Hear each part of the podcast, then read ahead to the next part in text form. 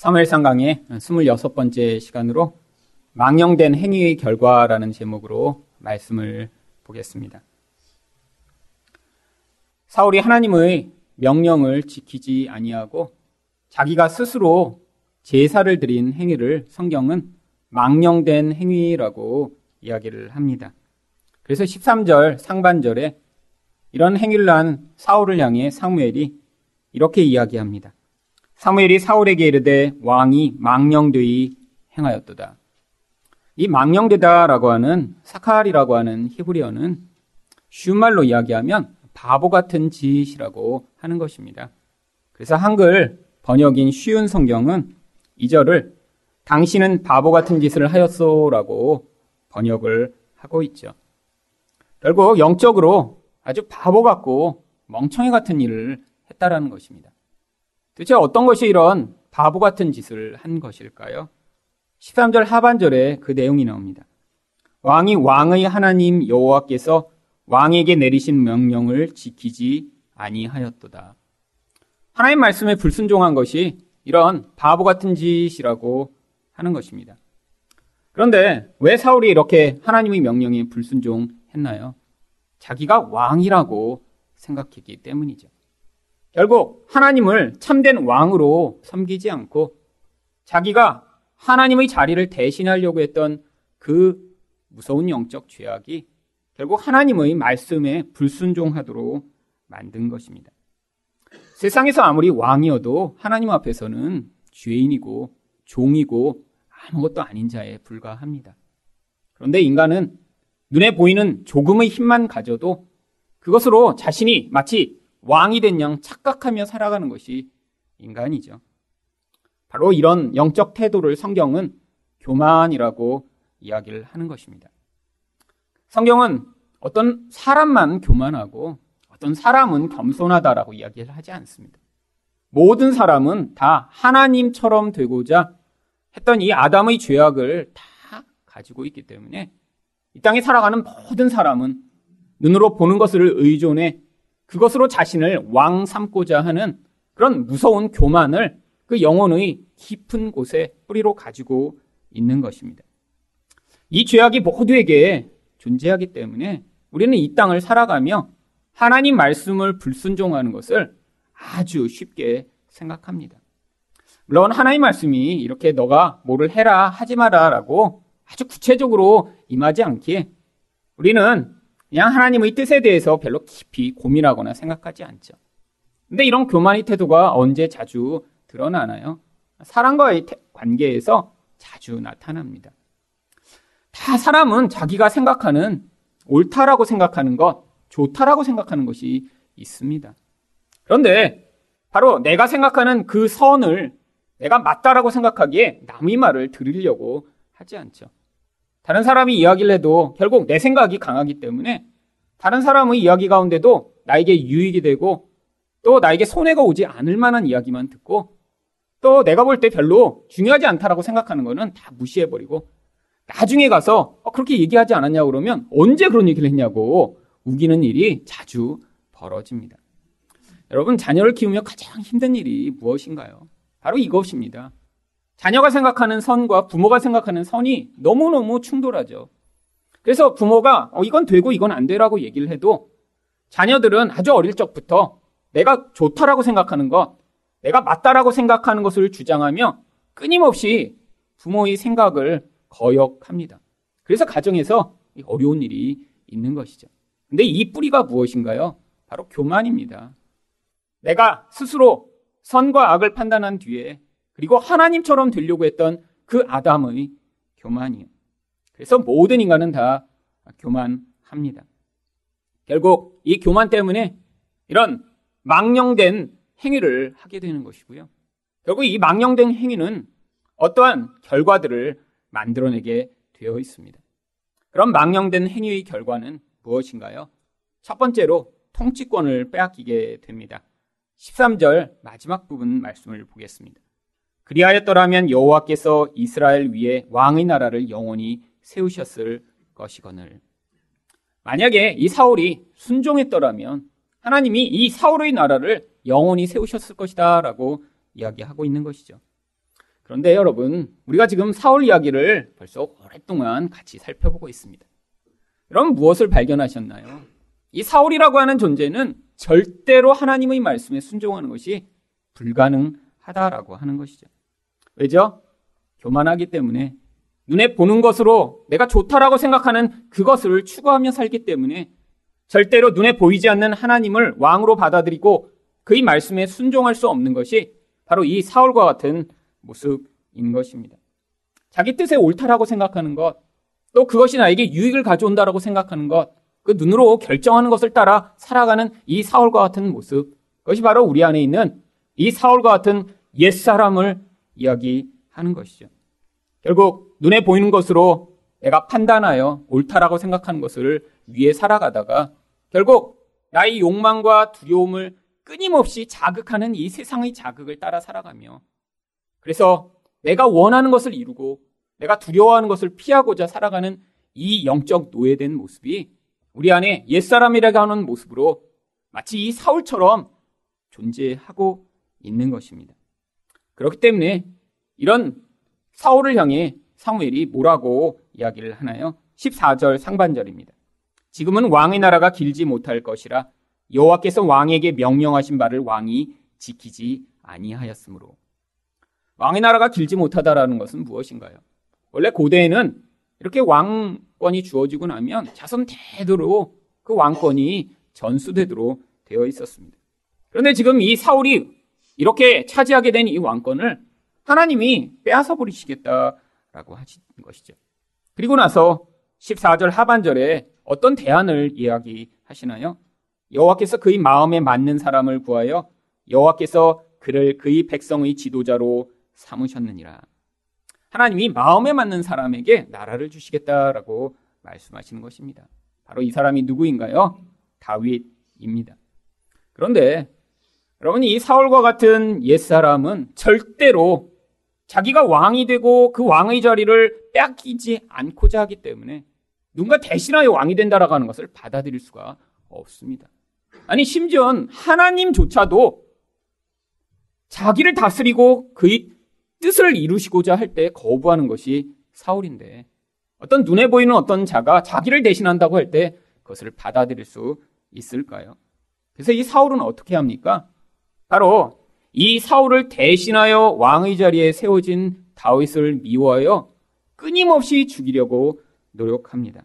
그 모든 이야기의 시작이 사무엘상 18장 8절과 9절에 기록되어 있습니다.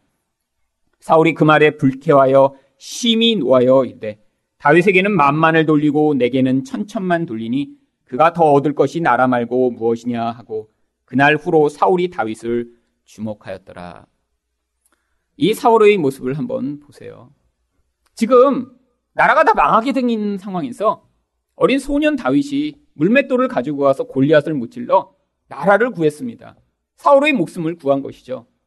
그런데 생명의 은인인 이 나라의 은인인 이 다윗을 향해 그를 미워하고 질투하여 저가 내 나라를 뺏겠다라는 그 두려움 가운데 사로잡혀 그러자마자 바로 무슨 일을 합니까? 3무엘상 18장 11절을 보시면 그가 스스로 얘기를 내가 다윗을 벽에 박으리라 하고 사울이 그 창을 던졌으나 다윗이 그의 앞에서 두 번 피하였더라. 이게 시작입니다. 이게 바로 사울과 같은 존재의 모습이죠. 자기 자리를 아무에게도 빼앗기고 싶지 않은 것이에요. 왜? 높은 자리니까요. 그 높은 자리에서 무엇을 할 수 있죠? 자기 마음대로 할 수 있으니까요. 그런데 아무리 높은 자리에 가도 인간은 하나님의 말씀에 순종하지 아니하면 결국에는 그 자리에서 끌려 내려오게 되어 있는데 모든 인간은 사울처럼 하나님의 말씀에 불순종하며 살 수밖에 없기 때문에 하나님이 그 자리에서 끌어내릴 수밖에 없는 존재인 것이죠. 이 사울과 다윗의 이야기가 그래서 신약 성경에서는 아주 중요한 하나님 나라의 원리로 선포되고 있습니다. 그래서 사도행전 13장 21절과 22절에서 바울은 안디옥에서 이 사울과 다윗 이야기를 이렇게 이야기합니다. 사울을 40년간 주셨다가 패하시고 다윗을 왕으로 세우시고 증언하여 이르시되 내가 이세의 아들 다윗을 만나니 내 마음에 맞는 사람이라 내 뜻을 다 이루리라. 여러분 여기 나와 있는 이 사울과 다윗 이야기가 왜 기록된 것인가요? 아니, 우리는 지금 나라가 없잖아요. 아니, 성경에 이렇게 나라를 받았던 사람들이 나라를 뺏기고 또 왕이 되었던 사람이 왕의 자리에서 끌어내리는 이야기를 왜 이렇게 기록하고 이 신약에서 복음을 선포하며 왜 이야기를 하고 있는 것일까요? 바로 그 이유가 사도행전 13장 23절 바로 다음 절에 설명됩니다. 하나님이 약속하신 대로 이 사람의 후손에서 이스라엘을 위하여 구주를 세우셨으니 곧 예수라. 결국 예수님 이야기를 하고 있는 것입니다. 여러분, 어떤 과거에 있었던 사울 이야기, 다윗 이야기가 아니라 결국 이 교만한 인간들을 대신하여 하나님이 직접 오셔서 우리를 다스리시고 통치해야지만 우리에게 해결 방법이 있음을 보여주시고자 바로 구약에 이들을 모형으로 세우셨던 것이죠. 모든 인간은 다 사울입니다. 모든 인간은 그 옛사람이 교만하여 자기 눈에 보이는 나의 선을 추구하며 살아가며 끊임없이 내가 생각하는 옳다라고 생각하는 것을 누가 방해하거나 내가 서 있는 그 자리를 위협하면 그를 죽이고 미워하는 그런 마음을 품고 살아가는 것이 우리들이죠. 우리 인생 가운데 그래서 끊임없이 이 사울과 같은 마음을 경험하는 것입니다. 여러분, 사울이 다윗을 만나자 어떤 마음이 나타났나요? 분노하기 시작했고요. 그리고 질투하기 시작했고요. 미워하기 시작했고요. 죽이고 싶은 마음에 사로잡혔습니다. 여러분, 익숙하지 않으세요? 여러분, 사시다 보면 자주 분노하시죠? 사시다 보면 자주 질투하시죠? 사시다 보면 자주 미워하고, 아니, 이 사울처럼 창을 던져 직접 죽일 수는 없지만 그 존재가 없었으면 좋겠다라는 생각을 가끔씩 하시죠? 여러분, 바로 우리가 사울과 같은 존재이기 때문입니다. 여러분, 이런 마음을 아무리 노력하고 애쓰고 여러분, 몸부림을 쳐도 우리는 이 마음에서 스스로 자유로울 수 없습니다. 왜요? 우리가 바로 본질적으로 이런 교만한 사울과 같은 존재이기 때문이죠. 그래서 하나님이 예수를 우리에게 주신 것입니다. 예수님이 우리를 통치하셔야 바로 이 무서운 교만에서 벗어나 그 예수님의 통치를 받는 자만이 이런 분노, 미움, 질투와 누군가 어떤 나에게 방해되는 존재를 없애버리고 싶은 이 무서운 악으로부터 자유를 얻을 수 있기 때문이죠. 그런데 우리는 이 땅을 살며 이렇게 예수의 통치를 받기보단 내 사울과 같은 자, 이 자아의 인도를 따라 끊임없이 악을 행하며 사는 것이 우리들입니다. 사울과 같이 살면 인생에서 그래서 무슨 일이 벌어지나요? 바로 사울이 했던 것처럼 망령된 짓, 바보 같은 짓을 행하게 되어 있죠. 여러분 인생 가운데 그래서 바보 같은 짓 많이 하셨죠? 여러분 다 슬기롭게 사시는 것처럼 여기는 앉아 계시지만 제 인생을 돌아보면 얼마나 멍충이 같이 살았는지 정말 과거를 돌아볼 때마다 창피하고 정말 부끄러운 일들이 많이 있었습니다. 그런데 놀라운 사실은 뭔지 아세요? 여러분 우리는 그렇게 바보 같은 짓을 하여 나의 인생, 다른 사람의 인생을 다 망치고 파괴하고 무너뜨릴 수밖에 없는 그런 존재들인데 하나님이 예수 안에서 우리를 불러내셔서 바로 그 바보 같은 짓을 하고 있던 우리들이 예수를 믿어 예수의 통치 안에 있을 때 우리 인생이 망가지고 다 무너져 버리지 않도록 만드신다라고 하는 것이죠. 여러분, 근데 그때 그 과정이 필요합니다. 내가 이렇게 나의 노력과 나의 지혜와 나의 능력으로는 이런 바보 같은 짓밖에 하지 못하고 사는 존재임을 깨달아야 우리가 바로 예수의 인도하심을 자발적으로 순종해 나갈 수 있는 것입니다. 여러분, 내가 스스로 하는데 내가 끊임없이 맞다고 생각해 보세요. 아, 내가 하는 게 잘 된다고 생각해 보세요. 한 번도 실수하지 않고, 아, 내가 한 모든 것이 이렇게 행복하고 멋진 결과가 나왔다고 스스로 착각하고 있다고 생각해 보세요. 그럼 무슨 일이 벌어질까요? 그 존재는 여전히 교만하여 예수 그리스도의 인도를 따르지 아니고 거부할 것입니다. 그런데 어떤 사람이 예수의 인도를 따라 그를 왕으로 섬기며 그의 말씀에 복종할 수 있나요? 실패해 본 사람이요. 아무리 노력해도 안 된다는 걸 깨달아 본 사람이요. 그래서 내가 스스로 자신을 다스릴 수 없고 내가 내 인생의 인도자가 되고 내가 내 인생의 주인이 되어서는 나는 망할 수밖에 없다라는 사실을 깨달은 자들이 그때 예수를 향해 손을 뻗치며 주여 나를 구원하소서 할 때 그 왕으로 오신 예수가 우리 인생을 오셔서 다스리실 때만 나타나는 그 놀라운 자유와 은혜가 그때 나타나기 시작하는 것입니다. 여러분, 그래서 우리에게는 이 놀라운 축복이 주어진 것입니다. 어떤 축복이요? 바보 같고 망령된 일을 해도 괜찮은 축복이요. 여러분, 인생에 너무 멋지게 살려고 노력하지 마세요. 여러분, 어떻게 인생을 그렇게 완벽하게 만들 수 있나요? 한 번도 실수하지 않고 살 수 있나요? 여러분, 우리 계속 실수합니다. 실패합니다.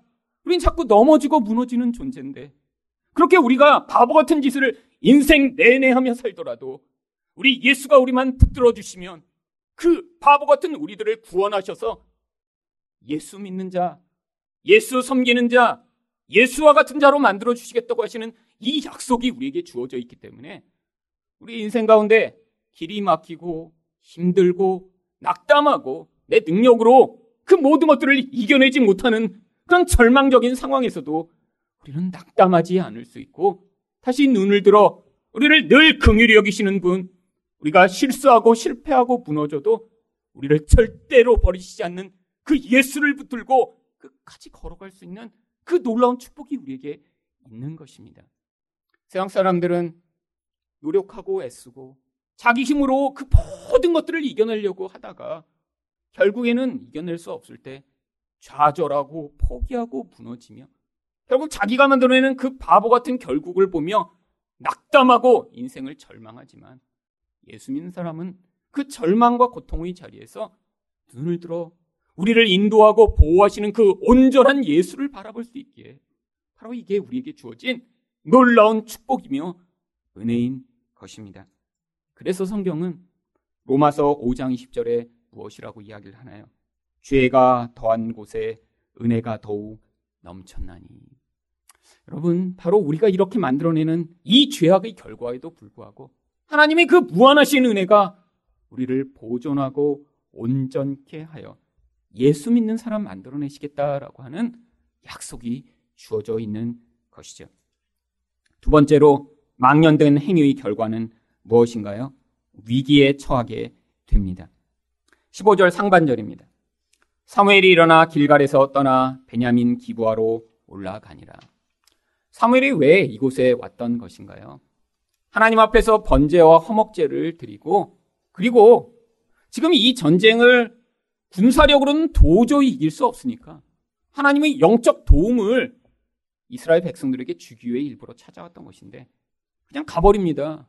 지금 영적 도움을 받을 수 없는 이런 처절한 상황에 처해 버린 것이죠. 여러분, 세상의 문제가 정말 세상의 지혜와 세상의 힘과 사람을 의지해서 해결될 수 있나요? 물론 그렇게 할 수 있는 몇 가지들이 있지만 어렵고 힘들고 또 우리에게 고통을 많이 가져오는 것일수록 우리가 가진 힘과 능력으로는 해결 안 되는 경우들이 많이 있습니다.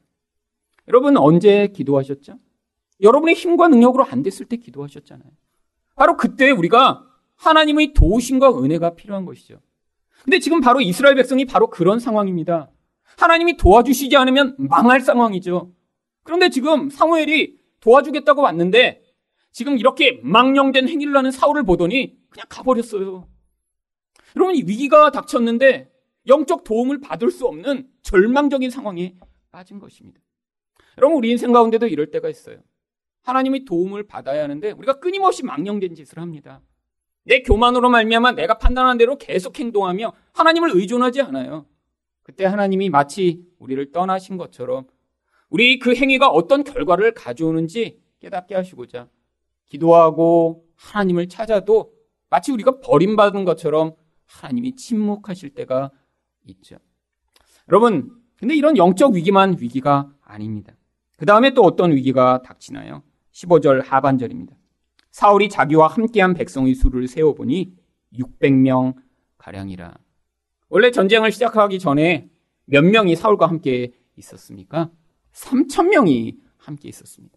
그 3천명을 이제 사울이 2천명으로 자신은 나누고 아들에게 1천명을 주어 그 작은 수비대를 공격하도록 만들었는데 아, 이때부터 문제가 발생된 것이죠. 3천 명 정도면 해결될 줄 알고 사람들이 더 많이 왔었는데 다 돌려보냈습니다. 아유, 이 정도 인원이면 충분하니까 다 가가. 아, 그런데 공격을 하고 났더니 이 블레셋에서 대군을 거느리고 오니까 무서워서 다시 사람들을 다 불러 모았어요. 근데 그때 무슨 일이 벌어졌습니까? 이스라엘 백성들이 무서워서 다 도망가 버린 거예요. 6절과 7절 말씀입니다. 이스라엘 사람들이 위급함을 보고 절박하여 굴과 수풀과 바위 틈과 은밀한 곳과 웅덩이에 숨으며 어떤 히브리 사람들은 요단을 건너 갓과 길라 땅으로 가되 사울은 아직 길갈에 있고 그를 따른 모든 백성은 떨더라. 여러분 다 도망가 버렸어요. 3천 명 중에 아니 그 다음에 왔던 수천 명이 더 있었겠죠. 그런데 며칠 동안 기다리는 동안에 너무너무 무서워서 다 도망가고 겨우 600명이 남은 상황입니다. 여러분이 이 블레셋 군대에 대해 성경은 무엇이라고 이야기합니까? 말타는 사실 기병만 6천 병이에요. 사람은 해변이 모래처럼 지금 많이 왔고 마차 부대가 3만 대가 와 있다고 합니다. 600명 가지고 뭘 할 수 있을까요? 몇 분이나 버틸 수 있을까요? 결국 이 모든 상황이 무엇 때문에 벌어졌나요? 이 사울의 망령된 행위 때문이죠. 여러분 인생 가운데 결국 자기 지혜로 살아가려고 하는 인생은 결국 자기 힘으로 그 문제들을 다 해결해야 하는 그런 상황을 끊임없이 만나게 됩니다. 그런데 자기 힘으로 그 문제를 정말 해결할 수 있나요? 아니요. 자기 가지는 힘과 노력으로는 해결할 수 없는 그런 위기의 상황을 만나 결국 자기가 가진 이 땅의 능력이라는 것이 이런 세상의 위기 앞에 얼마나 비천하고 아무것도 아닌 곳인가를 고백하는 자리로 나아가게 되는 것이죠. 그런데 여기서 위기가 끝난 것이 아닙니다. 이제 위기는 더 심각해집니다. 17절과 18절입니다. 노략군들이 세 대로 블레셋 사람들이 진영에서 나와서 한 대는 오브라 길을 따라서 수할 땅에 이르렀고 한 대는 벳호론 길로 향하였고 한 대는 광야 쪽으로 스보임 골짜기가 내려다 보이는 지역 길로 향하였더라. 여기 있는 지명들이 너무 낯설기 때문에 읽고 나서도 무슨 얘기인지 하나도 모르는 상황이지만 쉽게 말하면 이런 것입니다. 지금 한 곳에서 와서 이렇게 한 번으로 공격한다는 게 아니라 세 군데로 나눠와서 지금 이스라엘 백성들을 삥 둘러서 지금 사방에서 공격하려고 한다는 거예요. 이 교회 오는 길이 뭐한 방향만 있는 게 아니라 뭐 어떤 사람은 사당에서 오고 어떤 사람은 숭실대에서도 오고 어떤 분은 낙성대로 넘어왔다 어, 이런 얘기를 하고 있는 거예요. 근데 지금 교회 오시면 괜찮은데 그렇게 지금 우리가 여기 있는데 지금 사방에서 길마다 다 지금 블레셋 군대가 쳐들어와서 이제 그들에게 협공을 당해 죽을 수밖에 없는 일촉즉발의 상황을 지금 처하고 있는 것이죠. 여러분 위기가 한 가지 위기가 아닙니다. 이 망령된 행위로 말미암아 영적인 위기, 자기 힘으로 그 모든 것들을 이겨낼 수 없는 위기, 점점 상황이 급박해지는 위기를 만나게 된 것이죠. 하나님은 우리 성도의 인생 가운데도 이 위기를 사용하십니다. 여러분 망령된 행위를 하고 그것으로 우리가 빨리 회개하여 하나님을 찾으면 괜찮은데 대부분의 이런 바보 같은 짓을 하는 사람들은 그런 행위를 하고도 그것이 잘못이라는 걸 깨닫지 잘 못해요. 그래서 그 다음에 어떤 결과가 벌어지나요? 위기가 찾아오게 되는데 위기가 이렇게 점점 점점 심해지며 결국 그 앞에서 우리가 두려워 떠는 자리까지 이끌어 가는 것입니다. 근데 놀라운 사실은 뭔지 아세요? 하나님이 그 위기를 사용하셔서 하나님 백성들은 그 가운데 구원의 은혜를 베풀어 주신다라고 하는 것이죠. 마지막으로 망령된 행위의 결과는 무엇인가요?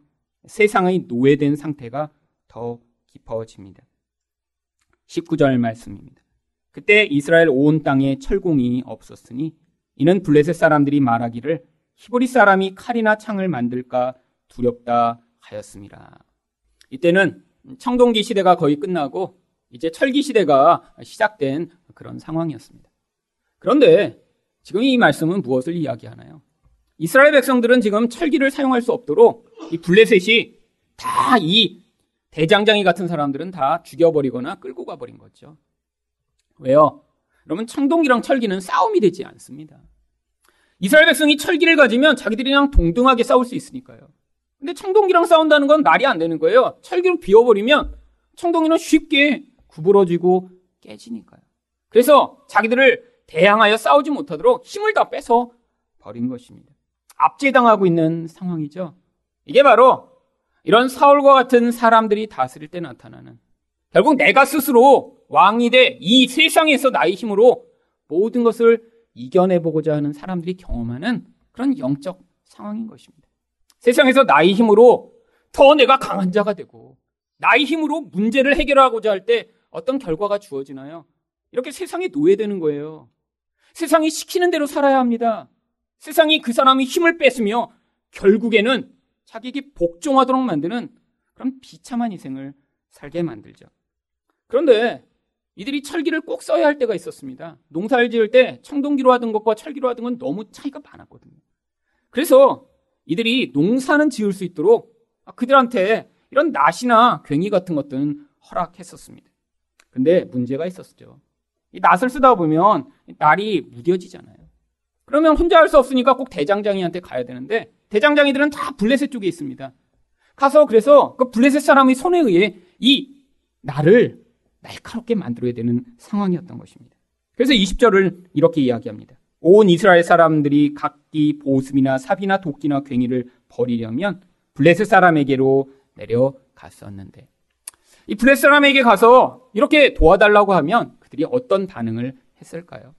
원래 이 20절에 나오는 히브리어는 약간 번역이 이제 모호한 부분이 있기 때문에 한글 번역은 이렇게 번역하지만 또 이 부분에 대해서 조금 해설적으로 번역하는 그런 번역들은 바로 쉬운 성경이 번역하고 있는 그런 내용을 그 안에 담아서 번역하고 있습니다.